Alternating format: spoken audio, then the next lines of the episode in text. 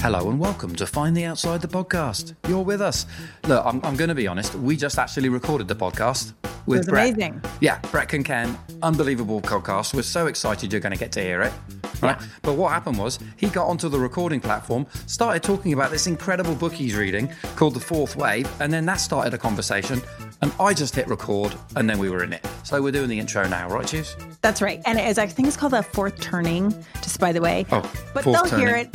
Um, Yeah. And so, yes, please tune in to this particular episode. It, I still like, I feel like I'm buzzing with uh, being in conversation with this man who is both just like this amazing, you know, it's this thing we talked about from the, with the art of hosting from the beginning strategic and soulful. Like, I feel like he brings it both. He brings a fresh eye to what is happening right now around the world and climate and ecology, as well as kind of a deep, I experience as a deeply visionary and hopeful stance toward the future, like firmly rooted in reality, but moving toward the future. I just loved it. And dude, getting shit done. Like Yeah. I work with this man, and like he Yeah. gets it done. He gets it done locally within his own community, but he's getting it done nationally now as well. So like you know, a, a, a deeply effective human being, which is a delight, isn't it? Absolutely. Anyway, enjoy the pod, my friends. You'll be diving in straight in the middle of a conversation, but it's worth it. Genuine catharsis. This is from the Dark Night, Dark Nights of the Soul by Thomas Moore. Genuine catharsis requires the emotions of shame, dread, fear, puzzlement, and even hopelessness. Like just to kind of like say, like if you're feeling that, like you're in the right place, right? Mm-hmm. That's actually what's happening. Right. So I hear you, and then I was just uh, I just listened to the Christiana Figueres podcast mm-hmm. from On Being. I don't know if you've had a mm-hmm. chance to listen to that yet, Brett. I'd really recommend it. It's Great. I mean, she's kind of a hero of mine anyway, as someone who facilitates multi stakeholder groups, you know, the person who managed to facilitate the Paris Accords. Got to be fairly impressive in my field of practice. Um, a- a- and uh, she was talking about like how important it is to be like sharing a story of like, we can do this. Do you know what I mean? Like it's possible. Look at what's happening. Look at look by 2030 we may be globally on 50% renewables. You know?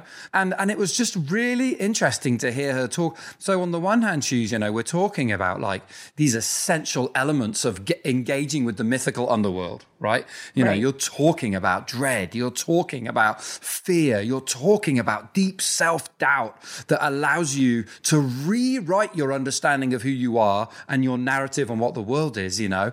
Yet on the other hand, it was so awesome to hear Christiana just saying, "Hey, We've got to get away from this narrative of everything's impossible because it's creating the conditions for people to give up. And that's unacceptable, you know? And like, we've got to start building a narrative around what is possible and how do we move it together and pointing out how much progress we're making. I don't know how that lands with the two of you based on the kind of how you dug into this first part of this convo.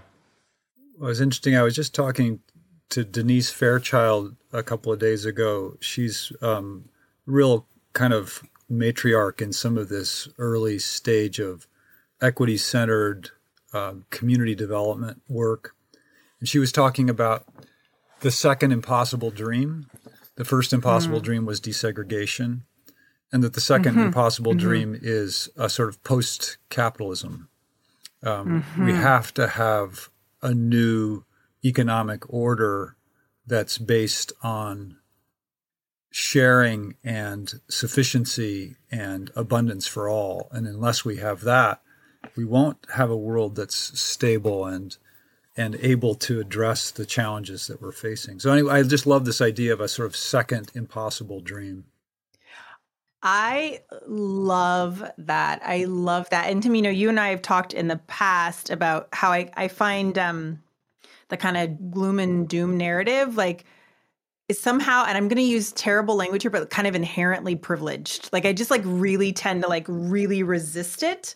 And I'll go back to why, but I feel like what Thomas Moore is saying is that actually we must bring all of ourselves forward into the next rather than where we focus. It's like a it's like often as we talk about as we connect we only want to take the good parts. And that I think is unrealistic. It's the idea of composting that we actually talked about just a few minutes ago. Tim and I talked about like we're actually if we only take the good parts with us, we will inevitably be informed by some of the dark, by the shadow, unless we let that into the light and let it be. And then we can actually build the new that actually understands that dread, terror, hopelessness is part of the human condition, but it doesn't mean we stop there, right? It doesn't mean that we kind of like stay there and like, oh my gosh, it's so bad. Um, it, for me, Thomas Moore is asking for wholeness in our moving forward rather than um, focus on on on the negative and and you know i've said before part of what occurs to me why that narrative of doom and gloom feels so rooted in privilege is because so many of our peoples have faced genocide and annihilation over and over and over and we're somehow pretending that this is new and and you know uh, chattel slavery what we did in the Americas. I was just in Peru and hearing the stories there. Like what has happened there is nothing short of a decimation of a people mm. and a way of life. And yet, right? And yet, there are songs that are sung. There are dances that are danced. There is praise that is made. Um, that includes some of that dark, but also moves us toward the forward. So, like that's I, I don't know if I answered all of that, but that's kind of where my mind goes. It's like it's like the depth of moving forward when we say what's possible, as well as the aspiration. Hmm. I wonder sometimes though if another extension of the privilege that we're talking about, and I think that's really well said, Tuesday. There are so many societies that have had to endure centuries of, of decimation and degradation and still hold on to their their intrinsic worldview and culture and have accomplished that, which is truly remarkable. But that I wonder if another part of the kind of privilege is this notion that somehow we can make this transition without sacrifice, that we can make this transition right, without suffering, right. that we can make this transition without right. having to let go of things that we don't want to let go of. Mm-hmm. And so I don't want to be that person on your podcast that's holding to some of the difficulty of this, but I do think that I don't frankly believe there is a path through the um, dysfunctional elements of our social cultural context that includes like the way the economy is structured and the way our politics functions that can be accomplished without difficulty. And if we don't prepare ourselves for that difficulty, if we don't create strategies that are based on engaging with one another when we are in difficulty and within all of the dysfunctions of our behavior that occur when we're in stress and we don't know what to do and then I think we won't create effective pathways. And to me my work is really entirely about creating pathways. Pathways many of which aren't yet really being fully called for and that's the dilemma of the kind of organizing that I feel like I do mm-hmm. is that we have to organize in the historical moment that we're in, preparing for a future historical moment that's going to be different or will be needing the things that we're working on now but that aren't completely called for yet. Hmm. We uh, we had Manish Jain on the podcast. He's, he's, an old friend of ours, and he's an incredible uh, community organizer based in Udaipur in India. Um, but he's also one of the founders of the Unlearning movement, and and uh, but he was talking about how he considers the work that they do in prisons as composting. Mm. Y- you know, it's like where the current system is really failing. You know, there's incredible opportunity to do something generative, positive, and powerful to actually like compost where the system is failing and beginning to rot in some ways. He he I, I, he spoke very powerfully about this idea of like these are really the edges where we need to be working and generating the viable alternatives and giving people a direct experience. He's actually talking about the margins being some of the most kind of productive and potential places for kind of building a viable alternative economy or society or experience in a prison, you know. And so, like, how do you? So, Brett, when you describe your your work as almost like we're before our time, though my, my experience of your work is that generally it's right on time. So I'm interested about that. But like, how do you organize ahead of your time? How do you organize that ahead of a curve? Like, how do you sense into a future to then be able to meet the needs as they em- emerge? Do you see what I'm saying? Like, yeah. I don't know. It's interesting, Tim, whether I th- I actually consciously am thinking about the future or whether I'm simply ah. seeing where there are intersection opportunities. I think a part of what I've noticed about myself is that I'm I'm a sort of synthetic seer and so I can see when something's happening and when something else is happening and that those two things together can make something new possible. Mm. And so a lot of it is is actually just kind of a maybe I'm just being used all the time as a kind of synapse creator that then can sort of seed and connect and help point and then that new thing gets to take off in that direction. So I, I don't know. I do think what I, from a practical standpoint, it is a really uh, challenging dynamic where we're trying to create things that aren't um, they aren't sufficiently resourced. So I'll give you the, an example of our current work. So we're working with urban communities across the country to try to help expand urban forestry. And we're doing that not because of a few more trees is is nice, which it is. It's nice.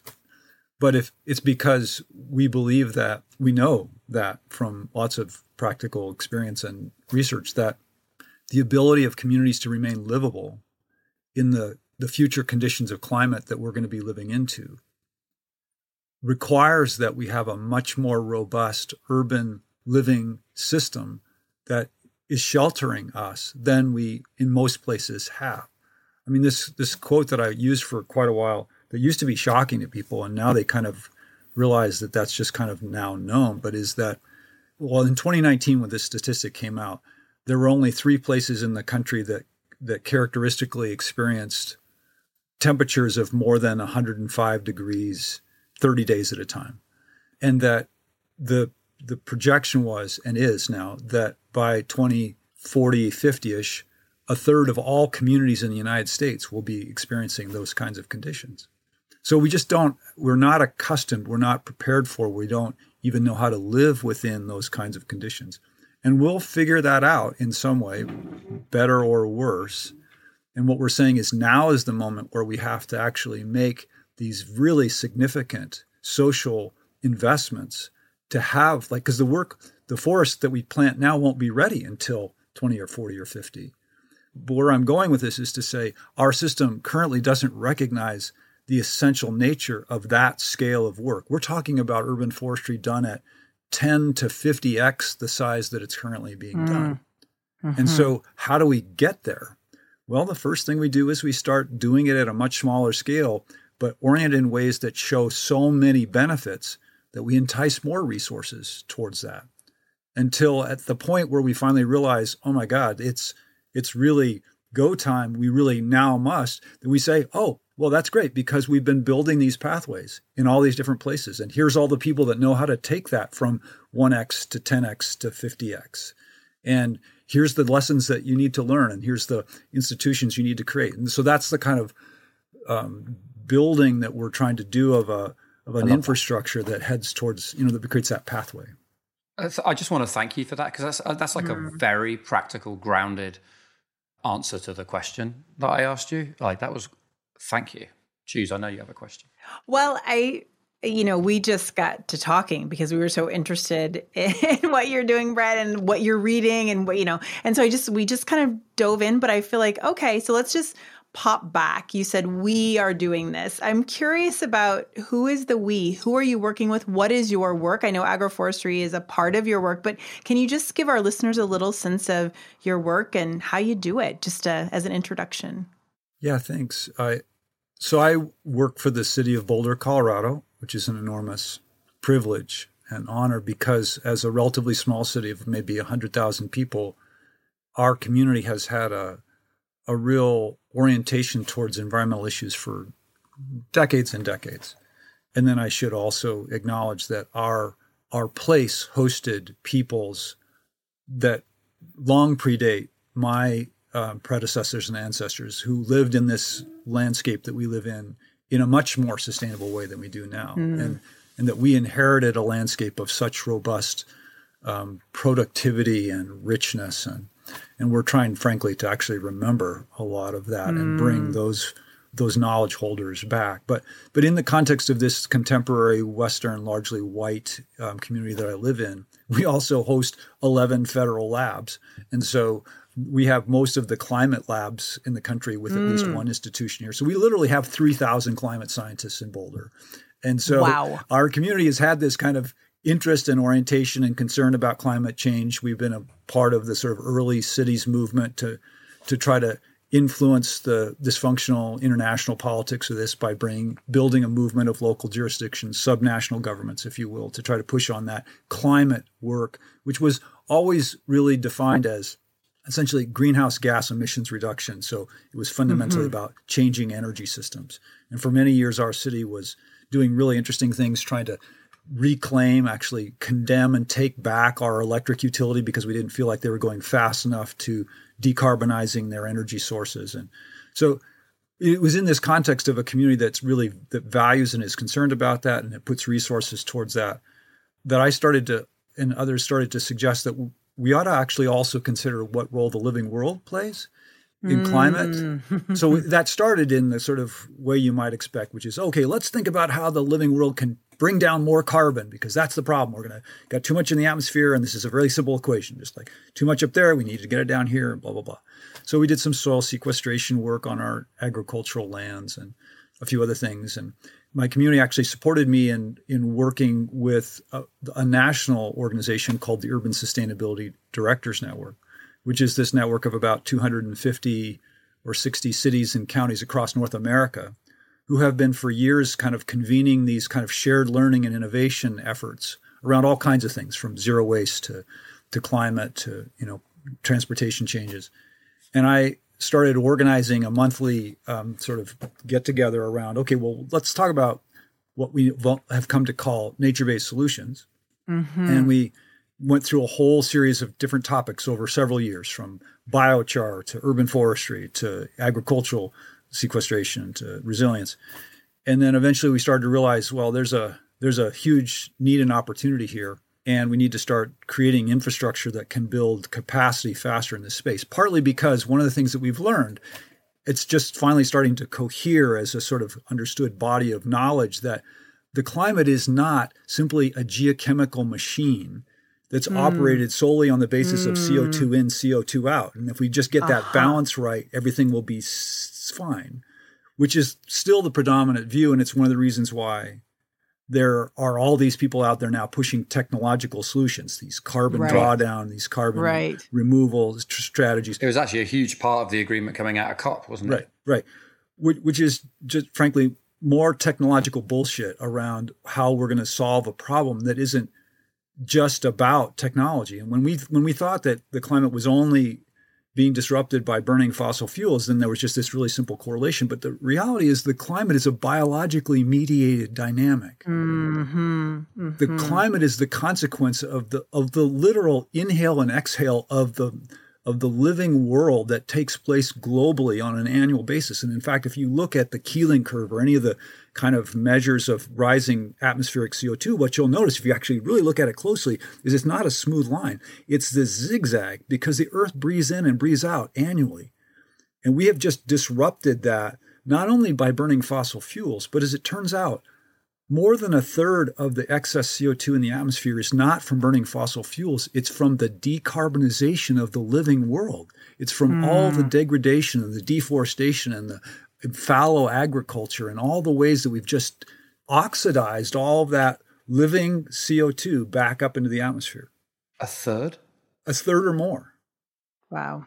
And by the way, this is the other consequence of that decarbonization of the living world is that we're living on a planet that's operating at something like 50% of the photosynthetic capability it had probably just a few hundred years ago.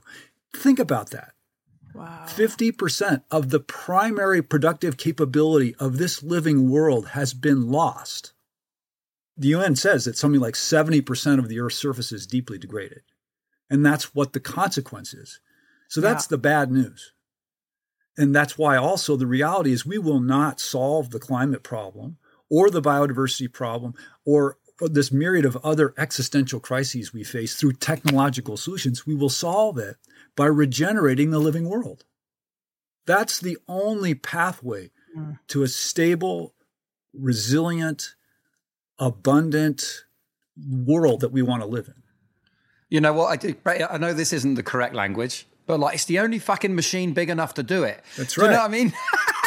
and it's not a machine. Yeah. I understand that. Like it's an interconnected, interdependent living system. Right. But it's almost like stop building these tiny little fucking right. machines for this mm-hmm. massive problem. We've actually like the scale of the problem demands a scale of response. Totally. You, you know?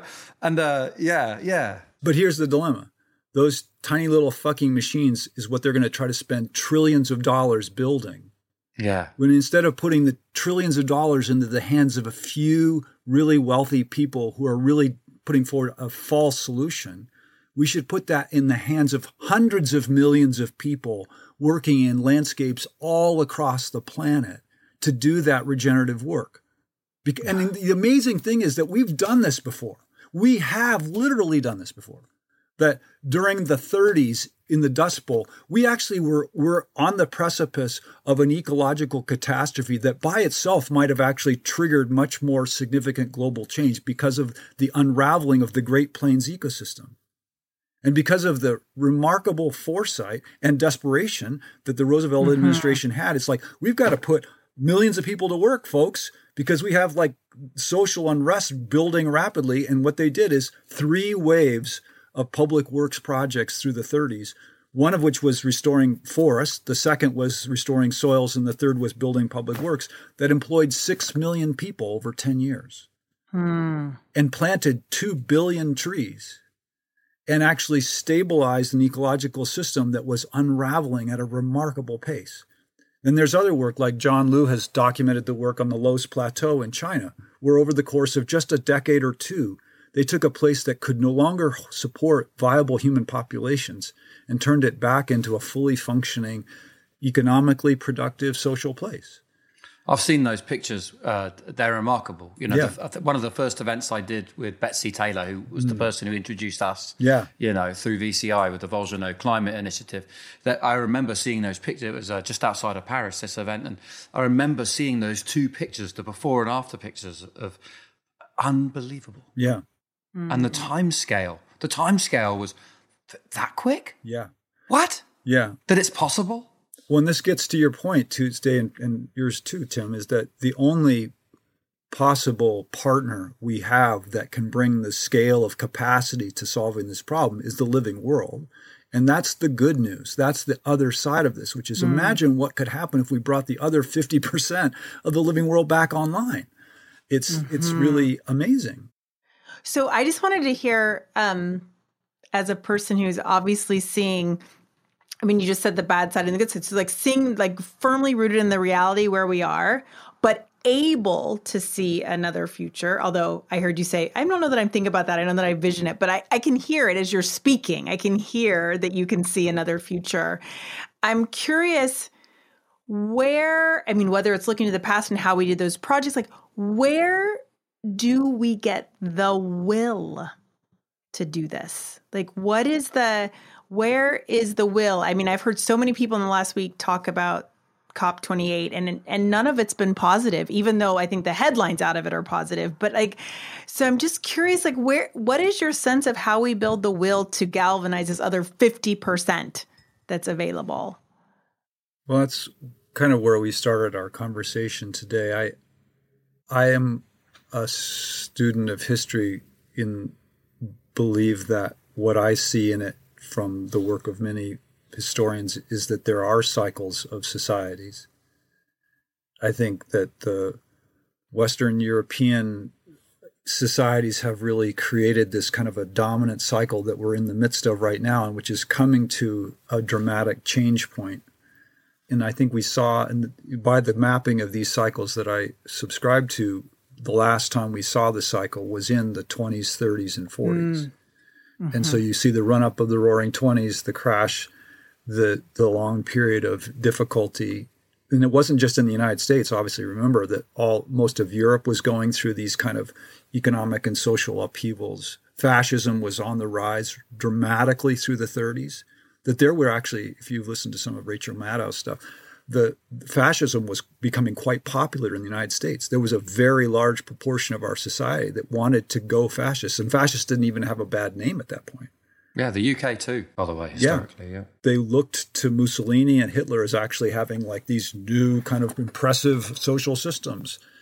So I, I think that we're in a historical parallel um, because, and it's not just once over. This is like cycles mm-hmm. of history. And that where I'm going is to say, I don't think that there's a simple, easy transition that means we don't have to change to get there. I think that you have to get to the place where there's enough uh, really fundamental disorientation and disintegration before that actually happens. And for me, it's actually part slightly comforting because I've spent 40 years as a community organizer feeling like none of my work was actually making fundamental systemic change.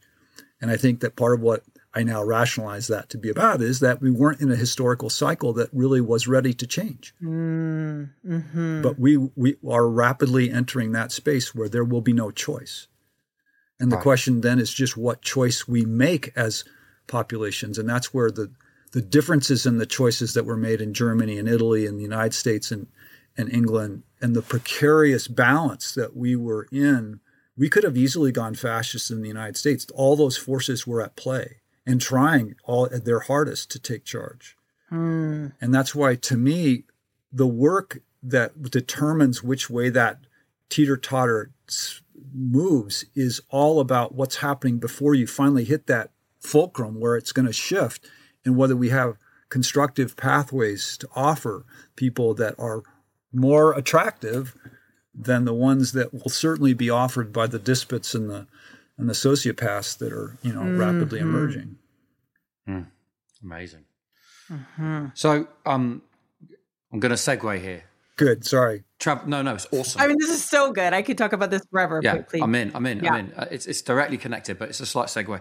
So this you know, coming out of COP28, one of the things I've noticed in the work we have been doing with uh, the work I'm doing with climate change here in uh, Canada, is that the people who are me, who are in the know, climate scientists, people who are like activating significant change at local, regional, national levels, they're all talking about like the inevitability of the climate change we're going to experience, right?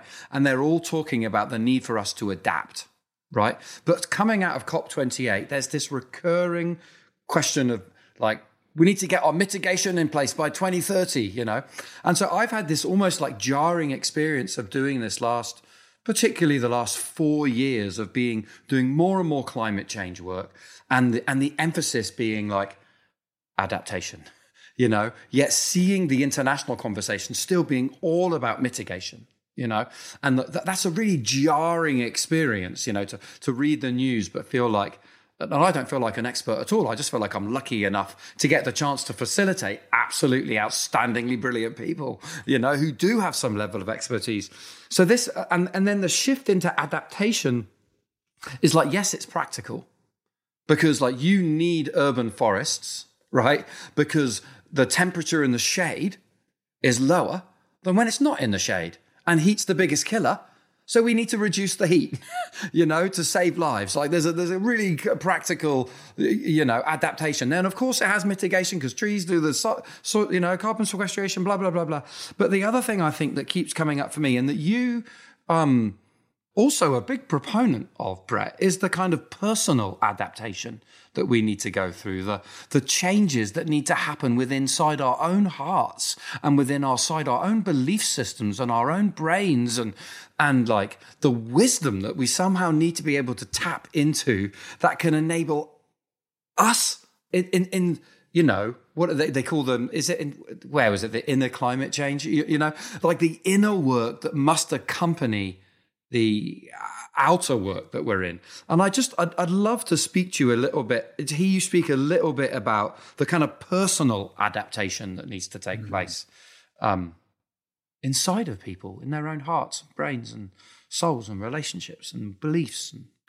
Well, let me before we leave the cop piece, I just do want to say it's of course compl- entirely predictable. I knew I couldn't segue that easily. No, no, I knew no. I could. There was just no way, was there? No, no, yeah. because I think we can't let it sit with this. It's we should anticipate and predict that out of every one of these kind of international gatherings, there's going to be some sort of way to try to put a happy face on it, and they're still possible, and blah blah blah, and and that it's again it's a context of conversation that is almost entirely dominated by the technologists mm-hmm. who think that there are some sort of built machine solutions to this. And so, not that they aren't important. And in fact, part of the segue is to say we have to actually combine natural systems and built systems together. Like in heat, for example, we can't solve the urban heat problem by simply creating more urban forests. We need to do that, absolutely but we have to have a strategy for simultaneously building out a renewable energy based cooling systems that are accessible to people. And so we need a sort of inside outside strategy for that. So I think that's uh, one of the things that we need to be looking for the, the intersectional strategies that bring those two major sectors together. One of the things that I've heard reported is that one of the reasons why we'd had a breakthrough in 2015 and had the 1.5 degree agreement was because there was this massive mobilization of NGOs and cities, and that they created this counterbalance to this just sort of totally abstracted and disconnected international negotiation that was going on to say, no, goddamn it, we're having this experience locally, and you must take that into consideration. This is a real, real issue at the local level. So and that was still in the context like in 2014 boulder had these massive floods like absolutely historic floods. And we were still arguing in 2014 around whether there was they were caused by climate change or not. Mm. by 2015 16 17 for sure it, like that that whole conversation was no longer starting to take place anymore. It was like we were like okay yeah it's happening. Now it, and that shift from talking about this thing that might happen which is where city-based climate action was for several decades into this last five years where now it is happening Mm-mm. is is forcing a shift of of prioritization and roles, especially for the locally based climate action movement, because at least in the public sector, our first job is the health, safety, and welfare of our communities. And that means that we have to prioritize the things that are here and now in our communities over the things that contribute to some abstract global benefit. Mm. And so yeah. there is a natural shift to resilience and adaptation as the focus of local government climate action because that is our first order priority and responsibility, our obligation. So then, then, then that just sort of walks us into that. Well, then what do you do locally? Then right down to what do we do as individuals? And but I just I just want to pause here because it's interesting because uh, like the the circumstances are actually in some ways forcing local action that isn't dependent upon any of this like global conversation that's taken. People are actually just through the circumstance beginning to s- problem solve locally, and yeah. that also is inherently hopeful. It's right? inherently necessary and necessary. Yeah. In Boulder, part of the challenge now locally, though, is we don't actually have we haven't had particularly good systems of information to help us sort of know with any sort of quantitative sense what the risks are that we face. We just finished working on a climate change projections tool for Boulder that worked with a firm that could downscale the global models to start to then see what that set of changes would look like in Boulder under five or six different climate risks floods, fires, um, heat, drought, extreme weather events. And just to kind of give you a sense of like what our community is facing, Boulder was, you know, the the sort of respite for the Texans who would flee north in the summertime because we, it was nice and cool. You never had air conditioning. You didn't need it in Boulder. You know, our average days over 95, you know, for years and years for, you know, most of historic times that we know of was like maybe five. Um, now our projected days over 95 in Boulder is at 20. So that's like what, four or five X increase our historic number of high fire days historically around 14 or 15 Already, right now, it's 116. By 2030, we project 150, 160. So almost a third of our year. We had our worst, our historically worst Colorado fire in history on December 31st, two years ago. So all I'm saying is the scale of these changes that are now underway and are coming are so significant that it's just a necessity that we have to. And if, in, so to the question of like, what do we have to do on a personal level? part of it is to prepare ourselves psychologically, emotionally, and spiritually for a world in which we're just going to face more disruption more of the time. And how are we going to support ourselves and one another to constantly resource ourselves back into some level of functionality?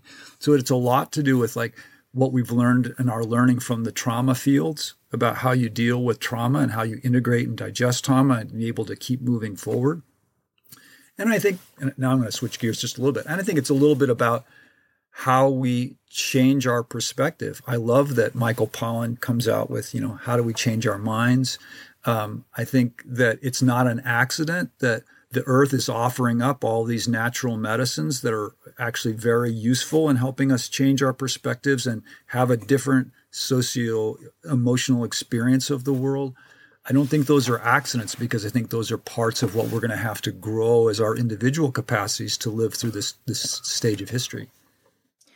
Well, I I can't let that go, Brett. I mean, like we have we have to talk about um, what you are learning, what you think others are learning from. I'm assuming you're talking about plant medicines, right? There are a number mm-hmm. that um, folks um, work with, and so uh, and keeping yourself comfortable and keeping, you know, what, you know, like what are you learning from the plants? I, I actually, and let me just say, I actually agree. I was just in Peru. We did um, several nights um, in ayahuasca ceremonies and mm-hmm. are planning to go back to do something mm-hmm. called a dieta, where mm-hmm. we move into a more um, intense relationship with a non psychoactive plant to mm-hmm. actually begin to, um, you know, I've done plant attunements, not dietas. And moving into relationship with plants I think has fundamentally shifted how I look at the world and how I walk through the world. And so I just offer that in. Um, but what what are you learning? What are you seeing? What well, or just and just to let you know, Brett, like this is an ongoing conversation between Tues and I that's like beginning to work its way into the pod. in that, like you know, my my youth from the age of about fourteen onwards, uh, you know, I had lots of relationships with plants, but they generally involved me getting absolutely fucking smashed out of my brain uh, to the point of. Uh, oblivion. You know, I mean, that's what I was seeking as a young man. There was a lot I wanted to get away from, you know.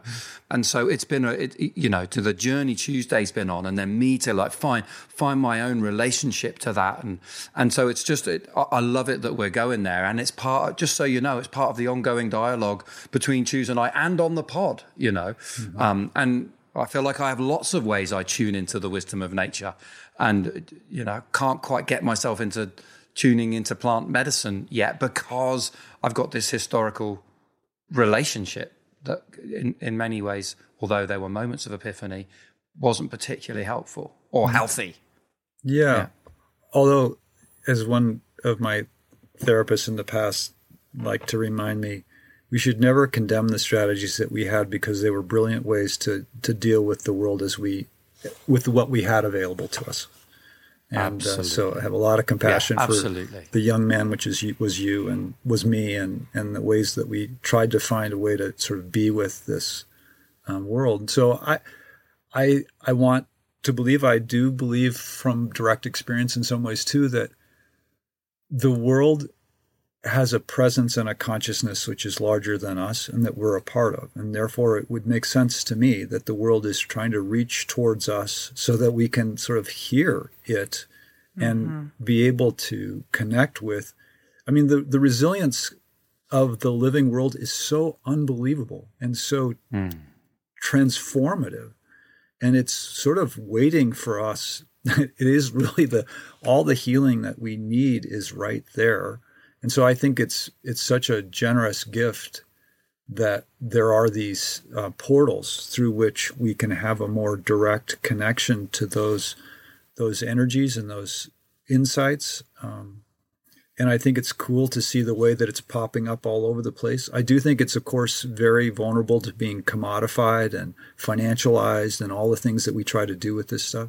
And so I think that part of what you and I maybe didn't have, Tim, or at least I'll speak for myself, was I didn't have a community that could help me structure that mm. kind of an experience and help me integrate that and help me to continue to to live the the insights that came out of that. And so it's not just about finding a new substance that we can take that helps us see something. If we can't if we can't integrate that into some new way of being in the world then it doesn't last and it's not worth that much frankly. Yeah. I mean it's just like meditation. Meditation's great. Love meditation. Done a lot of meditation. I'm still a very scattered individual if i just like stop meditating and walk away right? So yeah. i think it's the same with all of these um, vehicles and mechanisms. Yeah.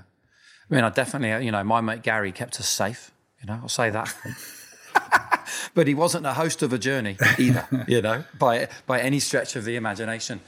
I mean, I think the way I can relate to it is that you know I feel like I'm in constant relationship with the natural environment around me. Like it's where I it's where I go for advice. Generally, it's where I've gone in the absence of parents in my childhood. It's where I felt safe. You know, mm-hmm. um, it's where I felt cared for in many ways. You know, I could be at peace in these places and not be judged or interfered with in any way. It was like a safe place to go. And not only that, it was a place that nearly off, not always, but often communicated to me, you know? Mm-hmm. And so I think when the, when the two of you talk about that this is a way, you know, these are portals through which the natural world can communicate with us.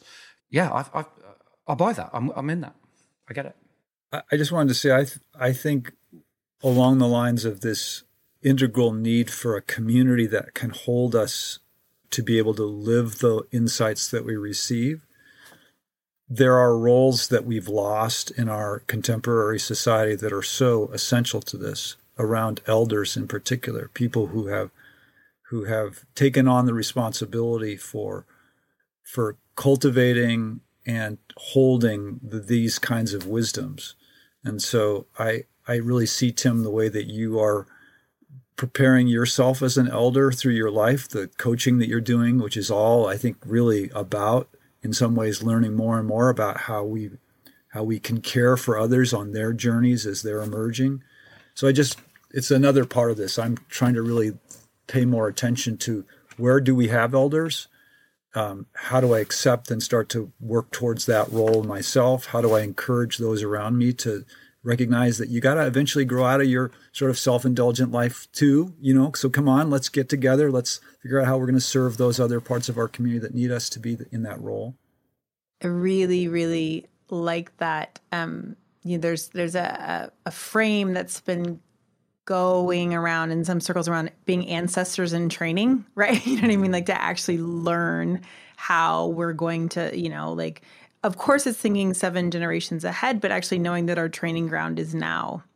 And I was struck, Brett, by you saying earlier, and this is like right at the beginning of our conversation, but I'd love to hear you speak a little bit more. You said, you know, the other position of privilege is like thinking like there's not going to have to be change or um, something given up, or, you know, and I was thinking about our our and i'm talking about collectively i'm not making an indictment of individual people but I, like our our love affair with comfort right? Uh, whether it's, you know, we walk into the grocery store and we've got five different kinds of soda we want, or, you know, like we have eight different kinds of toilet paper we can choose from. Like there's kind of a love affair we have with our own comfort. And I'm wondering, because I heard someone say recently about we keep thinking about climate as ways to keep the life we have, but make it sustainable rather than actually fundamentally changing the life we have. And part of that says, like, it occurs to me as I sit here in my suburban little Cape Cod, you know, looking out the window, quite warm, uh, that there's something about comfort and the human movement toward comfort at the expense of else that I just am just beginning to really think through. I don't even know where my question is there, but I'm just really aware of like, oh, I walk through my life attending to my own comfort a lot. And maybe that's part of what has to change. Not that it's bad, me being comfortable, but when you talk about things like a trauma informed discourse, right? Dealing with trauma is inherently uncomfortable. It requires mm-hmm. us to face something hard. it just requires that quote I gave at the beginning despair, terror, hopelessness. There's something about pulling us away from this. I'm going to use strong words like addiction to comfort that feels like part of what you're talking about. Does that land at all for you? It does. I, I mean, I think in many healthy cultures, there are rites of passage that recognize these periods of difficulty in life or create a period of difficulty as a part mm-hmm. of it. So I'm a part of a father's group right now that's thinking about a rites of passage for our sons and mm-hmm. what's that going to look like. And almost always in these societies, there's some going out and being out in an uncomfortable situation for some period of time, days, nights, and then coming back with whatever one was given from that period of discomfort. And that we often focus only on that particular, but in many healthy societies, you do that multiple times throughout your life. Childbearing and motherhood, these some of these mm-hmm. things are recognized periods passing, like the the rites of passage around death. So I think mm-hmm. that we have decultured ourselves from the, the recognition that life just does have these experiences of discomfort, many of which occur at moments of really profound transition. So, and that that's the other thing. It's like we don't acknowledge transition. Right. We don't acknowledge that we need to be multiple different aspects of ourselves instead of just one sort of sort of wish fulfilling, you know, adolescent that lives on through the, most of their adult right. lives until suddenly they get forced to recognize, oh, I guess I am mortal and these things are going to happen to me. And so, yes, I do think that there is some uh, need to to reintegrate um, discomfort as a as a condition that's part of life, I don't think we're going to get a lot of um, choice around of doing that, though. Right. It's a good thing because it's a hard sell, isn't it? It is. You know what I mean? Yeah. It is. Yeah. So it's like, but like circumstance will dictate it. Like circumstance is dictating it. Yeah. Yeah. But I, and I think what, what we don't then get, also get the chance to do is actually experience and celebrate the remarkable other side of that I mean, there is, we do have these experiences culturally of celebrating the, the fruits of difficulty. Like mm-hmm. you think mm-hmm. about the late 40s and 50s, we were celebrating in the United States, at least, the sort of fruits of this difficult, all requiring, you know, commitment and sacrifice that we went through. But yeah, I don't think societies ever typically sort of walk willingly into that. Yeah. No. No. I mean, there there have been you know these philosophers. Apparently, Henry James was one of them. Who just said like, we need to actually contemplate the possibility of structuring this into our society so that we can try to you know. And in fact, uh, Ecotopia was written with that very sort of premise in mind. I don't know if you've ever seen Callenbach's yeah. book, but there's a whole ritual that was built into that sort of northwestern ecotopian society about you know hardship and struggle and battle and things, but it was all ritualized mm. um, so that people could have that kind of experience. Interesting. When I was a young man, I did a lot of the um, deep ecology work with uh, John Seed and Joanna Macy and the, you know, mm-hmm. the Council of All Beings mm-hmm. and like connecting to despair to build empowerment. And um, yeah. Um, we're nearing the end of the time. These, you know, these normally, we, listeners, you're not going to know this, but like we just like Brett got on, started saying really provocative shit. So I just like hit record and I was like, right, here we go. Um, you know, two things have struck me. And so one is that we're not actually talking about a climate crisis at all. We're talking about an, an ecological transition or something. Mm. Do you know what I mean? Like, mm. I think the whole phrasing around mm. climate in some ways is misleading, you know? I've got this thing on my. Did you just see that? Yeah. I don't know. I just I just did something with balloons. I've got this thing. It happens on all the different platforms I go on. Like balloons go. Wait, wait, Brett, check this one out. Wait, physics. Isn't that cool? The listeners can't see, but I'm ama- I'm having amazing visual effects behind me as I talk. And there's um, no plant medicines involved. And there's no plant. exactly, exactly. When the hobbits start walking off the UFO and giving us advice, that's when you know shit's real. Um, sorry, that was a that's a quote from a British comedian called Stewart Lee. Anyway, sorry. That's good. Uh, very few people on the podcast are going to get that. Someone out there someone out there is like, oh my God, that's a Stewart Lee quote. Anyway, I celebrate you, my friend, wherever you are. Um, so this is ecological, you know, talking about it as a climate issue is is in some ways reductionist or is at least playing into a siloed way of understanding an interconnected problem and that also leads me to i want you to talk a little bit about the fourth wave where you started mm. which is like what is this fourth wave you're talking about and what, what's the promise of it i guess in some ways well, uh, this was brought forward for me through the work of a couple of authors strauss and howe in their their book in the late 90s called um, the fourth turning in American prophecy, and then I think it's Howe. One of them died. I think it's Howe that's still alive has written this. The fourth turning is here, and he asserts that there's this long history of historians ag- agreeing that that societies have a memory that's about the duration of the longest human life, so roughly 80 to 100 years, and that you know at the very beginning, a society goes through some sort of catharsis that forces them to really come together to get through that crisis.